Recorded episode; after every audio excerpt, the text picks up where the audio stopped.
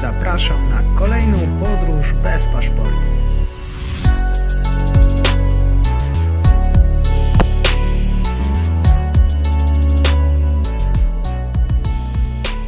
Dzień dobry wszystkim słuchaczom. Ze mną dzisiaj jest Tomasz Grzywaczewski, reporter, pisarz i analityk, a przede wszystkim autor książki Wymazana granica śladami II Rzeczpospolitej i o niej będziemy dzisiaj rozmawiać. Dzień dobry Tomek. Dzień dobry, witam Państwa serdecznie i bardzo dziękuję za zaproszenie do rozmowy. Dla tych, którzy nie wiedzą, Twoja najnowsza książka to reporterska wyprawa wzdłuż granic II Rzeczpospolitej. Wiadomym jest jednak, że powoli zanikają świadkowie, ludzie, którzy pamiętają drugą RP.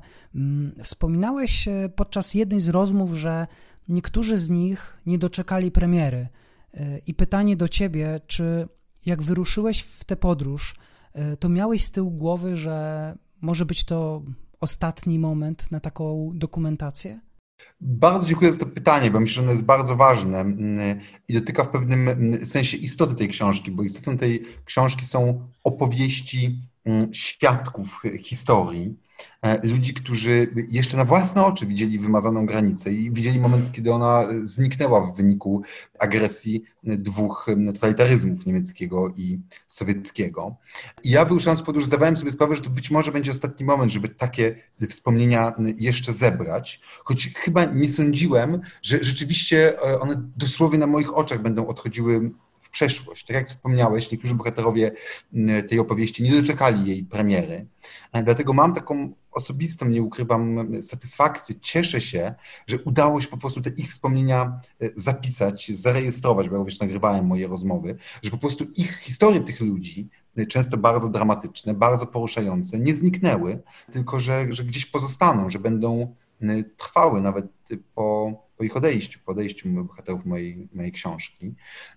Także wydaje mi się tak, że to był chyba ostatni moment, żeby taką opowieść jeszcze, jeszcze stworzyć, bo większość moich rozmówców to osoby wiekowe, 80, 90, a czasami nawet stuletnie, czy ponad stuletnie, bo z takimi osobami również miałem wielką przyjemność i zaszczyt rozmawiać. Wydaje mi się, że dla reportera to musi być naprawdę wyjątkowy moment, kiedy spotyka człowieka, który dotychczas jeszcze nie miał okazji opowiedzieć swojej historii. Musi być w tym spotkaniu coś naprawdę bardzo wzruszającego, słuchając ogrom tych wspomnień, często trudnych. Wydaje mi się, że to też ostatni moment dla tych ludzi, żeby te historie poszły dalej, żeby przeżyły dłużej niż oni sami. Tak, ja myślę, że dzięki temu, z tego powodu, naprawdę spotkałem się z bardzo dużą otwartością moich rozmówców. Ci ludzie chcieli się dzielić swoimi przeżyciami. Cieszę się, że mogłem po prostu umożliwić im opowiedzenie tych historii. Mi teraz przypomina się taka jedna z moich bohaterek, pani Antonina, już niestety świętej pamięci, która była osobą ocalałą z rzezi na Wołyniu trafiła po wojnie do miejscowości Wschowa, która dzisiaj znajduje się tak naprawdę na takim pograniczu dolnośląsko-wielkopolskim, a przed wojną należała do Niemiec. I ja, kiedy po raz pierwszy usłyszałem mojej historii, to byłem całkowicie przekonany, że ta pani już nie żyje, że zachowały się tylko jej spisane odręcznie pamiętniki. Po czym spotkałem się z jej wnukiem i okazało się, że pani Antonina cały czas jeszcze na szczęście żyje i że mam okazję się z nią zobaczyć. Pojechałem do niej, porozmawiałem z nią. Ona już wtedy właściwie nie wstawała z łóżka, leżała. Zmarła kilka miesięcy po naszej rozmowie. To było naprawdę niezwykle poruszające słuchać jej historii, ale też widzieć jej córkę, jej, jej wnuka, całą jej rodzinę skupioną wokół tej pani. Ona opowiadała, jak właśnie przeżyła, jak udało jej się przeżyć rzeź wołyńską. I patrząc na jej rodzinę, też takie poczucie, że dzięki temu przecież obok mnie stoją jej dzieci, jej, jej wnuk, że, że to, że ona ocalała, dało życie kolejnym pokoleniom i że teraz te kolejne pokolenia gromadzą się wokół niej, żeby posłuchać opowieści tej odchodzącej już wtedy starszej, starszej pani. Także rzeczywiście te spotkania były bardzo często niezwykle poruszające na takim po prostu bardzo ludzkim, osobistym poziomie. Niewątpliwie ludzie, z którymi się spotkałeś na potrzeby rozmowy, nazwę ich ludźmi pogranicza, mają przeróżne, bogate historie. I z własnych doświadczeń harcerskich wiem, że tacy ludzie poukrywani gdzieś w małych wioskach posiadają wielką wiedzę, mają niesamowitą pamięć. E, to ludzie, którzy mają bardzo dobry osąd świata. Powiedz mi, czy wszystkie historie udało ci się opublikować e, i też czy oni sami chcieli rozmawiać o swoich lękach i doświadczeniach? E, tak, właściwie udało mi się zawrzeć w książce praktycznie wszystkie, wszystkie rozmowy. Choć oczywiście myślę, że jeszcze bardzo wielu e, mieszkańców, ludzi pogranicza zasługiwałoby na to, żeby mm, swoje historie opowiedzieć, żeby znaleźli się w tej książce. Takim dla mnie największym wyzwaniem, a jednocześnie bólem przy tworzeniu tej książki była właśnie konieczność selekcji materiału. No bo zasięg tematyczny jest ogromny. Ta granica liczyła sobie ponad 5000 kilometrów, przecinała niezwykle zróżnicowane rejony, Kaszuby, Śląsk, Polesie, Wołyń, Wileńszczyznę, Białoruś, Karpaty dzisiaj ukraińskie. No, gigantyczna ilość materiałów, gigantyczna ilość bohaterów, rozmów. No a książka niestety ma pewną skończoną objętość. Więc ja po prostu musiałem dokonywać selekcji i, i to wielokrotnie było trudne. Wiem też, że pojawiły się głosy moich czytelników, dlaczego na przykład nie poświęciłem więcej miejsca jakiemuś obszarowi, albo dlaczego jakieś miasteczko pominąłem. No niestety mogę tylko przyprosić, że po prostu nie byłem w stanie o wszystkim powiedzieć, że starałem się dokonywać takiej selekcji, która w moim, w mojej ocenie tworzyła najciekawszą opowieść, ale niewątpliwie to jest w ogóle temat, który można jeszcze zgłębiać, który absolutnie zasługuje na dalsze opracowania. Myślę, że moja książka jest pewnego rodzaju tylko przyczynkiem do tej, do tej opowieści. A, a co do moich bohaterów, to mm, oni zasadniczo, tak, ja myślę, że nie chcieli rozmawiać. Nie zawsze było to bardzo łatwe. Myślę, że wymagało przede wszystkim mm, cierpliwości ja się bardzo cieszę, że miałem możliwości, żeby tą książkę rzeczywiście nad nią pracować e, nie kilka tygodni, ale wiele miesięcy, a w zasadzie półtora roku. Ja myślę, że to jest coś, czego dzisiaj bardzo brakuje w dziennikarstwie że, mm, że oczekuje się od dziennikarzy tego, żeby błyskawicznie dostarczali materiał. I to nie tylko newsowy, bo ja oczywiście rozumiem, że ktoś tworzy wiadomości, tak, ma, ma, ma opowiedzieć o bieżących wydarzeniach, to liczy się szybkość.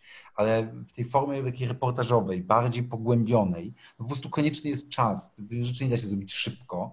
E, I ja myślę, że, że ten czas zawsze będzie działał na korzyść na korzyść reportażu. To jest, mam mówię, coraz trudniejsze, bo i, i, nasz świat jest taki, też internet spowodował, że wszystko musi być podane szybko teraz i w ogóle nikt nie ma czasu tam, żeby zagłębiać się w jakieś rozważania. Natomiast nad tą książką rzeczywiście mogłem długo pracować i to było świetne, bo ja mogłem z moimi bohaterami spędzać wiele godzin, siedzieć, rozmawiać, słuchać ich, nagrywać. Że niektórych wracałem później, już po, po kilku miesiącach od E, od zebrania, od zebrania materiału. Także myślę, że to jest taka, dla mnie przynajmniej była taka właśnie praca, która mnie uczyła bardzo cierpliwości i pokory wobec moich bohaterów. Chciałbym Cię zapytać, czy możemy mówić o jakiejś tożsamości, ustalonej, ustalonej tożsamości człowieka pogranicza? E, czy Twoich bohaterów łączyło coś szczególnego? E, tak, ja myślę, że przede wszystkim takim wyznacznikiem pograniczności jest mm, to, że ta tożsamość nie jest nigdy taka bardzo jednolita, wyrazista, że ona zawsze jest w pewnym sensie mieszanką kulturową. Bo to nie jest tak, że, że granica zawsze oddziela jak niesławna żelazna kurtyna jednych od drugich. Dla mnie ta, ta granica jest taką, taką błoną półprzepuszczalną, która bardzo jest wyznaczona sztucznie, narzucana odgórnie, przycina te lokalne społeczności, ale mimo wszystko one jakoś starają się funkcjonować po, po dwóch stronach tej granicy. Czasami jest to łatwiejsze. Nakład granica niemiecko-polska nie była granicą za szczególnie e, szczelną. Właściwie na każdym odcinku słyszałem opowieści o, o szmuglu, o przemycie, o tym, jak to się na przykład e, w Pusach Wschodnich pędziło przez granicę e, gęsi w butach tam był taki sposób przemytu, że ponieważ y, gęsi mają bardzo delikatne łapki, a musiały przechodzić wiele kilometrów, to zanurzano te łapki mm, w takiej, y, takiej rozgrzanej jakby smole, która po zastygnięciu tworzyła oponę wokół ich łapek i one były w ten sposób pędzone przez granicę. E, więc tych przemyci było bardzo wiele. Granica sowiecka z kolei była oczywiście zdecydowanie bardziej pilnowana i była granicą, myślę, że tak należy to powiedzieć, tak, tam cytując y, jednego z moich bohaterów, doktora Ichara Melnikała z Białorusi, który powiedział wprost, że to nie była tylko granica dwóch państw, to była granica cywilizacji. Po jednej stronie była Rzeczpospolitej cywilizacja zachodnia oparta na wspólnych wartościach, y, które, które wyznajemy, cywilizacja wolności, a po drugiej stronie był zamordystyczny, wschodni, wschodnia satrapa, no po prostu zbrodniczy sowiecki reżim. Więc to, to była tak, tak silna granica. Tym niemniej mm, na wszystkich tych granicach myślę, że właśnie tym wyznacznikiem tożsamości pogranicza jest wielobarwność, pewna mieszanka kulturowa, etniczna, e, czasami mm, narodowa, że to jest zawsze taka strefa przejściowa, pewna strefa cienia, gdzie bardzo trudno jest wyciąć jakieś jednoznaczne podziały, a czasami jest to być może niemożliwe. Mm, bardzo często te, te podziały chcieli wyciąć ci, którzy przychodzili z zewnątrz, przynosili swoje ideologie, mm, przynosili tą wielką politykę e, i próbowali jakby dzielić te społeczności pogranicze. Tymczasem one przeważnie stanowiły koegzystujący ze sobą w niektórych wypadkach przez wieki organizm. A czy w głowach e, Twoich bohaterów ta granica była jeszcze w jakiś sposób widoczna? E, tak, oczywiście to się zdarzało. Pamiętam, że na przykład na Kaszubach niektórzy moi rozmówcy mówili, o, tam w tamtej wiosce za granicą, po drugiej stronie jeziora, bo granica biegła przez jezioro i tam po drugiej stronie już były, to, to tam, to jak tam pójdziesz do tej wioski do Niemiec, tak mi mówili. Tak, no to jest Polska, bo tak. to było pod, pod Bytowem. Także się cały czas, y, cały czas gdzieś się pojawiało, że coś jest za granicą właśnie. Mhm. Tak samo chociażby na Białorusi, zresztą do dnia dzisiejszego tak naprawdę e, podział Białorusi na zachodnią i wschodnią się dokładnie pokrywa z dawną granicą Rzeczpospolitej i Białoruś Zachodnia, ta bardziej dzisiaj proeuropejska, bardziej antylukaszenkowska, bardziej antywolnościowa, to, jest, to, jest, to są tereny dawniej Rzeczpospolitej. I tam też cały czas się o tym pamięta, że, że, że, ta, że ta granica była i że ona oddzielała te dwa światy. Także tak, także w wspomnieniach ta, ta granica ciągle żyła. Na Ukrainie chociażby w takiej Polesie Wołyńskie, taka malutka wioska zaginiona w zasadzie wśród bagien, budki wojtkiewickie. E, i tam pan Włodzimierz, który no właśnie opowiadał, że o, o, tutaj zaraz za ogadkami mojego domu była granica, po drugiej stronie to już byli Sowieci, to był ten mroczny świat, to czasami ktoś tam docierał z tamtej drugiej strony granicy, to przeważnie byli ludzie, e, którzy, byli, którzy uciekli przed śmiercią głodową wtedy, kiedy, mm, kiedy Stalin rozpętał tak ludobójczy wielki głód na, na Ukrainie. E, także tak, ta granica cały czas funkcjonuje, oczywiście przede wszystkim w wspomnieniach starszych ludzi, natomiast jak mówię, ona cały czas jest obecna we współczesności, no, chociażby na, na Ukrainie z kolei, dawna granica Rzeczpospolitej oddziela dzisiaj Ukrainę zachodnią od Ukrainy, Ukrainy centralnej. Także te podziały są jak najbardziej, mhm. jak najbardziej widoczne. Marzenie przedwojennych endeków o jednolitej Polsce spełnili dopiero komuniści, którzy w imię tej czerwonej ideologii zburzyli granice II Rzeczpospolitej. E, no i mapa II Rzeczpospolitej była bardzo skomplikowana. E, to są różne ojczyzny, e, skomplikowane pogranicze. Chciałem Cię zapytać, ile na tych kilometrach dawnej granicy pozostało tej różnorodności, bogactwa kultury, o której mówiłeś, czy rzeczywiście w Polsce jesteśmy tak homogeniczni, jak nam się wydaje? No właśnie, ja myślę, że nie do końca. Ja też dlatego, pisząc tę książkę, miałem od początku zamysł, żeby to nie była książka tylko o kresach wschodnich. To się bardzo, to się oczywiście od razu nasuwa, jak ktoś słyszy o mojej książce, mówi, a to o kresach. Ja mówię, no też o kresach, ale nie do końca. Dlatego, że to jest również od tej granicy, która dzisiaj mm, biegnie przez terytorium Polski. W ogóle dziękuję bardzo, że to powiedziałeś o tym, o tym marzeniu jednolitej etnicznie, narodowo Polsce, które było po prostu absolutnie niemożliwe do zrealizowania w tamtym okresie, bo Polska była, ja tak osobiście uważam, i najsilniejsza wtedy, kiedy była wielokulturowa, kiedy tworzyliśmy naród polityczny, a nie naród etniczny. I to było siłą Rzeczpospolitej, nasza, nasza, nasza różnorodność.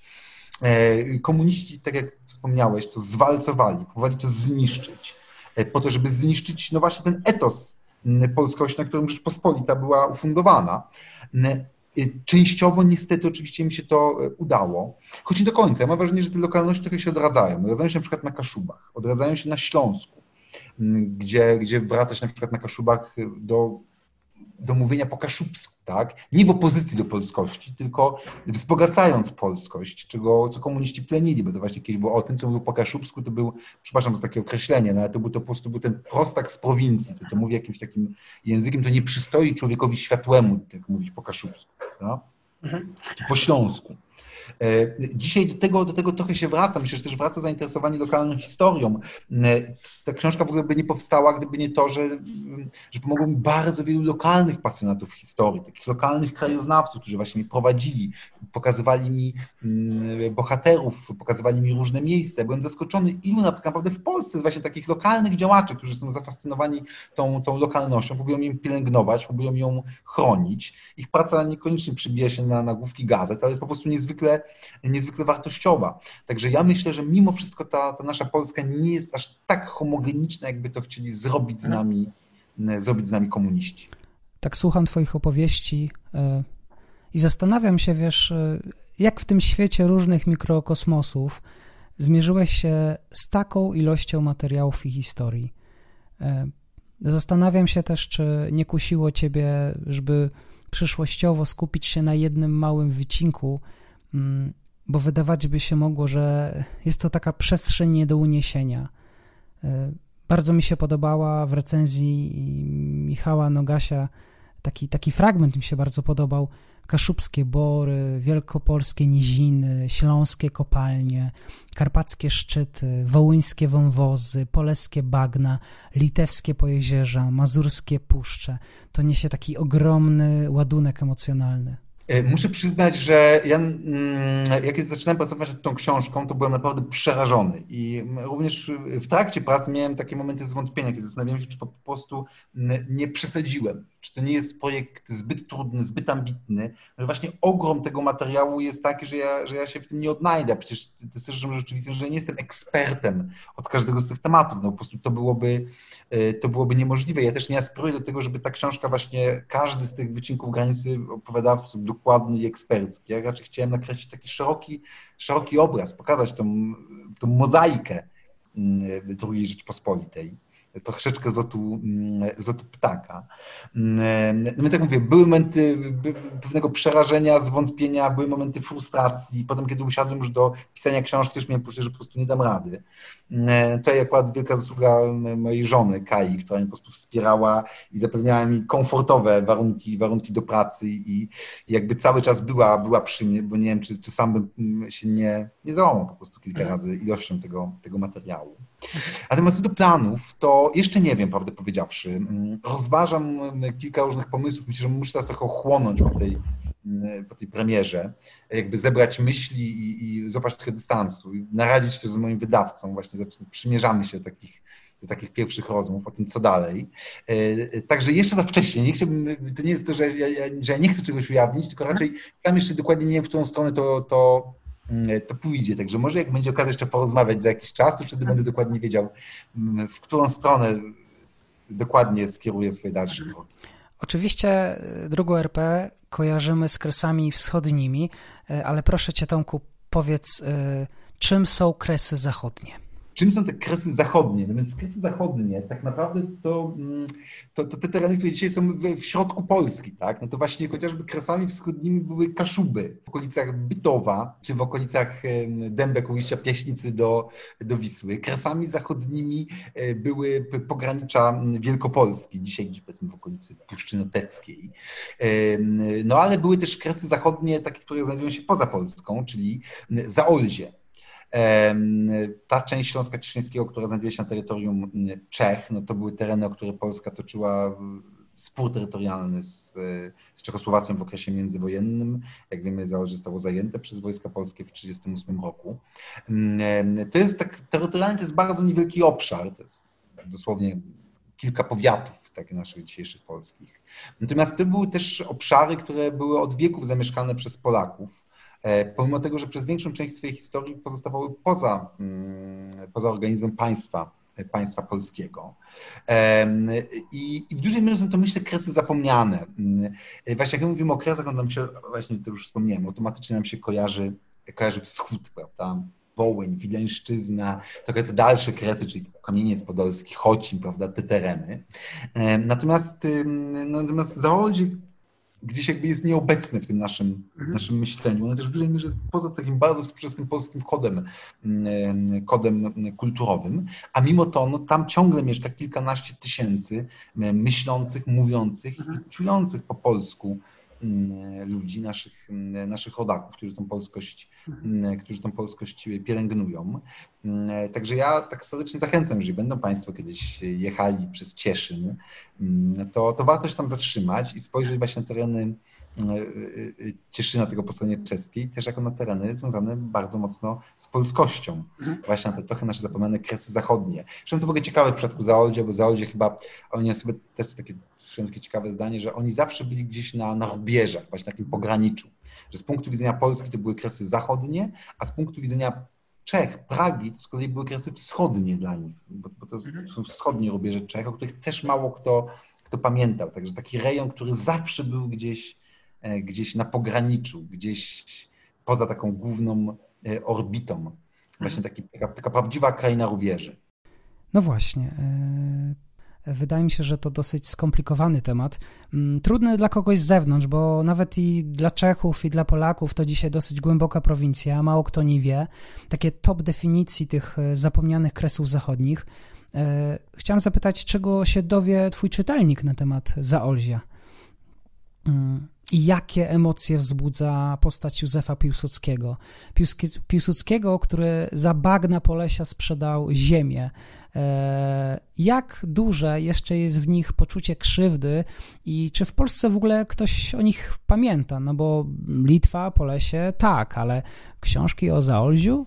Właśnie, nie ma książek o Zaolziu, to jest też niesamowite. Znaczy jest książka jedna, jest świetna książka Jarosława J. Drużyckiego, E, Hospicjum Zaolzie, którą serdecznie polecam. Ona uważam w fascynujący sposób pokazuje dzisiejszą polskość zaoldziańską. Natomiast mimo wszystko to jest temat niezwykle, niezwykle niszowy. I jak mówię, to wynika prawdopodobnie z tego, że jakby mm, Zaolzie nigdy nie przebiło się do takiego, współczesnym nowoczesnym językiem, mainstreamu polskiej kultury, że nasi twórcy ci, o których nas uczą w szkołach, nie wiem, Słowacki, Mickiewicz, Wieszczej, wielcy e, politycy, mężowie stanu, wszyscy są zakorzenieni e, na wschodzie. A, a, a jeżeli chodzi o Zaolzie, o ten zachód, to mało kto o tym wie. No, którzy właściwie wie, że Jerzy Pilch jest przecież, pochodzi z Cieszyńskiego. On jest rodowitym cieszyniakiem, może nie za, nie, nie za Olziokiem, ale cieszyniokiem jednak. Jak się czyta jego książki, wiedząc o jego pochodzeniu, to się te, wyłapuje tę odrębność. Śląska, Śląska Cieszyńskiego. Natomiast no właśnie, Piłsudski no, dla nas mąż opatrznościowy, szczególnie dla nas mówię o ludziach z kongresówki, tak bym ją nazwał. Ja jestem sam łodzianinem, więc człowiekiem takim właśnie z kongresówki. Natomiast Piłsudski nie wszędzie jest tak dobrze postrzegany. Piłsudski nie jest też tak dobrze postrzegany chociażby w Wielkopolsce. Natomiast na Zaolziu to postrzega się go właśnie jako osobę, y, jako y, człowieka, który mając do wyboru walkę o bagna Polesia, a Zaolzie, wybrał bagna Polesia, jak oni właściwie mawiają zaolziacy, że złośliwie tak trochę, z przekąsem, że na tych bagnach Polesia to właściwie nikt po polsku przecież nie mówił, bo tam byli Poleszucy albo Białorusini, tak? I, I za te bagna zacofane cywilizacyjnie bez Polaków oddano rozwinięty ponad standardy Europy Środkowej obszar Śląska-Cieszyńskiego, Zaolzia, gdzie były wtedy, wtedy to, to było około ponad 100 tysięcy Polaków. No, no, tak, przynajmniej ponad 100 tysięcy, myślę, że nawet kilkaset tysięcy. Czy taka ocena jest sprawiedliwa wobec Piłsudskiego? Trudno rozsądzać, decydowała też ówczesna polityka i geopolityka, inwazja bolszewicka. Tym niemniej tak, jest to pewne e, poczucie, e, poczucie e, zapomnienia. Pomimo tego, że dzisiaj no, tam oczywiście działają bardzo prężnie organizacje polskie, chociażby Polski Związek Kulturalno-Oświatowy. W większości miejscowości są domy polskie, które i mają, prowadzą różnego rodzaju działania kulturalne, działania historyczne, pamiętniające. Ja polecam wybrać się mm, y, y, serdecznie takie miejsce, które nazywa się Żwirkowisko. To jest miejsce, gdzie rozbił się samolot pilotowany przez Żwirka i Wigurę, naszych legendarnych lotników. Oni tam zginęli pod, pod Cieszynem. Właśnie tym miejscem opiekuje się mm, lokalny Dom Polski, także takie kolejne ciekawe miejsce. Więc ja myślę, że zdecydowanie zaolziacy zasługują na to, żebyśmy my, Polacy, e, jadąc w tamte rejony, o nich pamiętali. Żebyśmy spojrzeli na ten pryzmat właśnie cieszyńskiego i tych, tych terenów właśnie nie tylko przez pryzmat czeski, Oczywiście też, rzecz jasna, bo dzisiaj Czechy, świetne czeskie piwo, ale żebyśmy pamiętać o tym, że tam po prostu y, są, y, są nasi rodacy, którzy nieprzerwanie od wieków czują ogromny związek ze swoją ojczyzną. A jeżeli rozmawiamy już o, o pamięci, to chciałbym Cię zapytać o Wileńszczyznę. Każdy region ma jakieś poczucie swojej od, odrębności, ale jak ta pamięć o drugiej RP wygląda na Litwie? Czy ta mityczna Wileńszczyzna jeszcze potrafi inspirować, czy to raczej tylko taki e, obowiązkowy punkt wycieczkowy i właściwie tyle? Ja myślę, że w ogóle Wileńszczyzna jest bardzo skomplikowanym i trudnym tematem, bo nie, no, niewątpliwie tam polskość jest kultywowana, podtrzymywana. Pamiętajmy, że to jest potężna, potężna polska mniejszość. Co więcej, w niektórych rejonach stanowiąca większość, e, chociażby w rejonie solecznickim, czy w miejscowości Ejszyszki. W miejscowości Ejszyszki no, grubo ponad 80% mieszkańców to są Polacy. O ile się nie mylę, Ejszyszki są najbardziej e, polskim miastem poza granicami dzisiejszej, dzisiejszej Polski. I wjeżdżając na Wileńszczyznę, to właściwie nie słyszy się, szczególnie tam na, na, bardziej na prowincji, się nie słyszy języka litewskiego, no właściwie słyszy się głównie język polski. Natomiast jednocześnie to jest e, e, rejon, który, ponieważ z uwagi na to, że tam jest cały czas poczucie e, krzywdy ze strony Litwinów, Litwini, jak wiemy, tam są duże problemy, jeżeli chodzi o po prostu ochronę praw mniejszości, mm, chociażby kwestie pisowni nazwisk w języku polskim, możliwość stosowania dwujęzycznych toponimów, czyli nazw miejscowości, ulic, kwestia matury w języku polskim. No Litwa, to trzeba myślę, że jasno powiedzieć, po prostu nie dopełnia europejskich standardów ochrony praw mniejszości, co do, w tym mniejszości, mniejszości polskiej. Więc w takim poczuciu krzywdy niestety też część, yy, myślę, Polaków trochę dryfuje, i to jest zaskakujące, w stronę Rosji. Mhm. E, tam pojawiają się i polityczne sympatie takie prorosyjskie, i jest widoczny wpływ kultury rosyjskiej. Dla mnie najbardziej uderzające było to przez pryzmat muzyki, muzyki popularnej.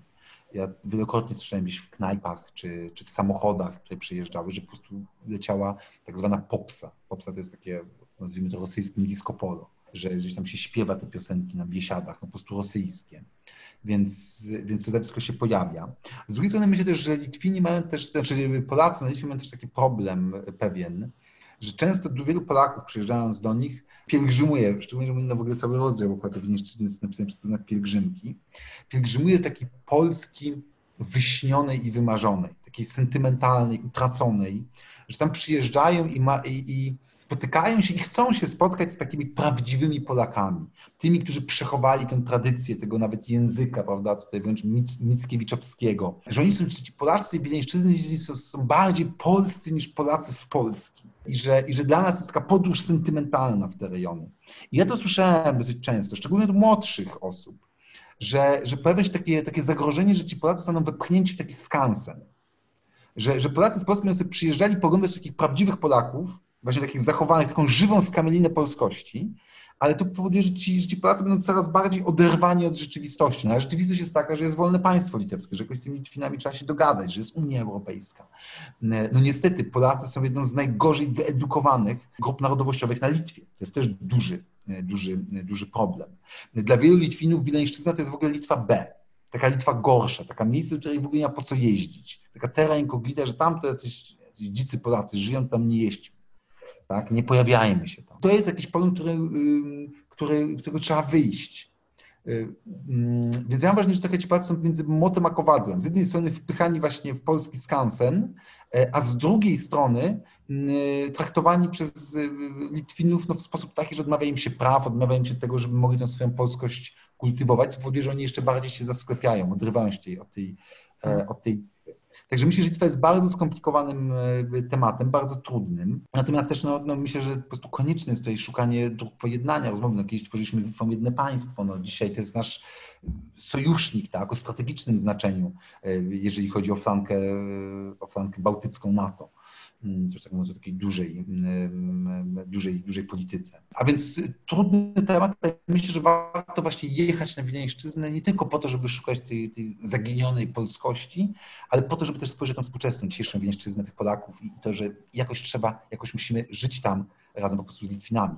Jest taka piosenka, z którą niemalże e, za każdym razem śpiewam przy ognisku harcerskim. Czerwony płaszcz, Zapasem broń autorstwa Józefa Korzeniowskiego, profesora literatury polskiej w Liceum Krzemienieckim na Uniwersytecie Kijowskim i Charkowskim. Piosenka bardzo piękna i pełna temperamentu. Piosenka o tym, że dla Hucuła nie ma życia jak na Połoninie. Powiedz, jak dawna druga RP wygląda dzisiaj na karpackich zboczach? Powiedz, co usłyszałeś od hucułów i hucułek? No, ja usłyszałem od hucułów przede wszystkim opowieści o Stanisławie Wincenzie, pisarzu zwanym Homerem Huculszczyzny, autorem tetralogii na Wysokiej Połoninie, wielkim przyjacielem hucułów. Miałem mm, ogromną przyjemność rozmawiać z panią Marią Ichniatów, która e, jako dziecko miała okazję jeszcze spotkać Vincenta. Zresztą jej rodzice byli z Vincentem daleko spokrewnieni. I, I, właśnie z jej ust padły takie słowa, które jej z kolei powiedział kiedyś Stanisław Vincent. I moim zdaniem to jest esencja życia właśnie na, na pograniczu. I to nie tylko mówię o pograniczu Rzeczypospolitej, w ogóle takim pograniczu, jakim jest e, Europa Środkowa, bo on, on powtarzał, żeby swoje kochać, a cudze szanować. Aha. E, ja myślę, że mówię, to, są, to są bardzo proste słowa, ale one oddają to, jak można na, na pograniczach po prostu współ, e, współistnieć, jak to było tam możliwe. Tam Huculi i Polacy. Oczywiście nie wszystko układało się bardzo dobrze. Druga Rzeczpospolita potrafiła się wobec Hucułów zachowywać no, no, no, w sposób taki, że odmawiano im praw, próbowano polonizować, czy nie tylko Hucułów, w Ukraińców, Białorusi. Z drugiej strony był, był, był oddział przecież cały hucuński w wojsku, w wojsku polskim. Hucuj mieli jeszcze te zasługi, jeżeli chodzi o walkę o polską niepodległość. Więc, mm, więc y, na kolejny taki region właśnie bardzo wielo, wielonarodowościowy. Dla mnie też tam niezwykle ciekawym miejscem jest, są ruiny Obserwatorium Astronomiczno-Meteorologicznego Biały Słoń na szczycie góry Popiwan na wysokości ponad 2000 metrów wybudowane pod koniec lat 30. przez dekady popadało w ruinę. Ono jest, to jest niesamowite miejsce, to po prostu ono jest na, na szczycie takiej ogromnej góry, to wygląda jak jakieś średniowieczne zamczysko. Mnie jak, nieodmiennie jak ja tam jestem i patrzę, to mi się kojarzy z Władcą Pierścieni, naprawdę ze scenami jakby w filmie Władca Pierścieni gdzieś tam na, na wzgórzach tego Rohanu. Tolkienowskiego, to, to dokładnie tak tam wygląda. Miejscem, tam można byłoby po prostu kręcić tego typu filmy. Przepiękne. Serdecznie, serdecznie zachęcam Państwa, żeby się wybrać na Popa Iwana. Ale to też jest ważne, że, to, że od kilku lat tam działa już mm, stacja ratownictwa górskiego, która powstała we współpracy z Polską. E, to jest jedyna taka wysokogórska ukraińska e, właśnie stacja ichniejszych gopowców. E, oni zresztą współpracują z polską, bieszczacką grupą GOPR. To jest doskonały przykład współpracy polsko-ukraińskiej. Co więcej, w tym roku, znaczy w ubiegłym roku ruszył kompleksowy remont renowację tego obserwatorium i w ramach współpracy pomiędzy mm, Uniwersytetem Przykarpackim w Iwano-Frankiwsku, czyli dawnym polskim Stanisławowie, a Studium Europy Wschodniej Uniwersytetu Warszawskiego, ma tam powstać nowoczesna placówka badawcza. I to jest dla mnie dokładnie przykład tego, jak można budować y, pojednanie, jak można współpracować, jak Polacy Ukraińcy mogą ze sobą współpracować. Gdzieś nie zapominając, ale jakby wznosząc się też ponad te podziały historyczne, jak można po prostu patrzeć do przodu. Jak można akurat z tej historii, z historią tego obserwatorium wyłuskiwać to, co najlepsze. To obserwatorium było nad grzbietem tych gór, tam gdzie była dokładnie granica polsko-czechosłowacka, tam cały czas stoją polskie słupki graniczne. I jeden z ratowników powiedział mi taką historię, że oni odnaleźli jeden z tych słupów pogranicznych zrzucony w przepaść, prawdopodobnie przez Sowietów i oni ten ważący dziesiątki, chyba setki kilogramów granitowy słupek z powrotem wnieśli na górę i ustawili w tym miejscu, gdzie kiedyś stał. On powiedział właśnie, że granicy już nie ma, ale to nie jest powód, żeby ją spychać w otchłań, żeby o niej zapominać. To właśnie ten słupek sobie tutaj stoi, niech przypomina o tej, o tej historii.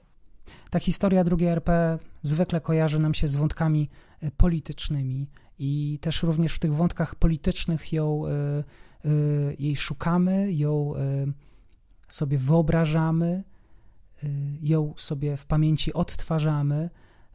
Brakuje jednak takiej historii drugiej LP pokazywanej oczami właśnie tych ludzi. Ty taką wędrówkę masz już za sobą. Bardzo Ci dziękuję, Tomaszu, za dzisiejszą rozmowę, za tę historię Twoich bohaterów. E, no i namawiam wszystkich, którzy zechcą się wybrać w taką wyprawę, żeby do Tomka się odezwać. Być może udostępni swoje mapy. E, bardzo dziękuję jeszcze raz za zaproszenie i za niezwykle ciekawe pytania, a Państwa serdecznie zapraszam do spotkania e, z bohaterami wymarzonej granicy.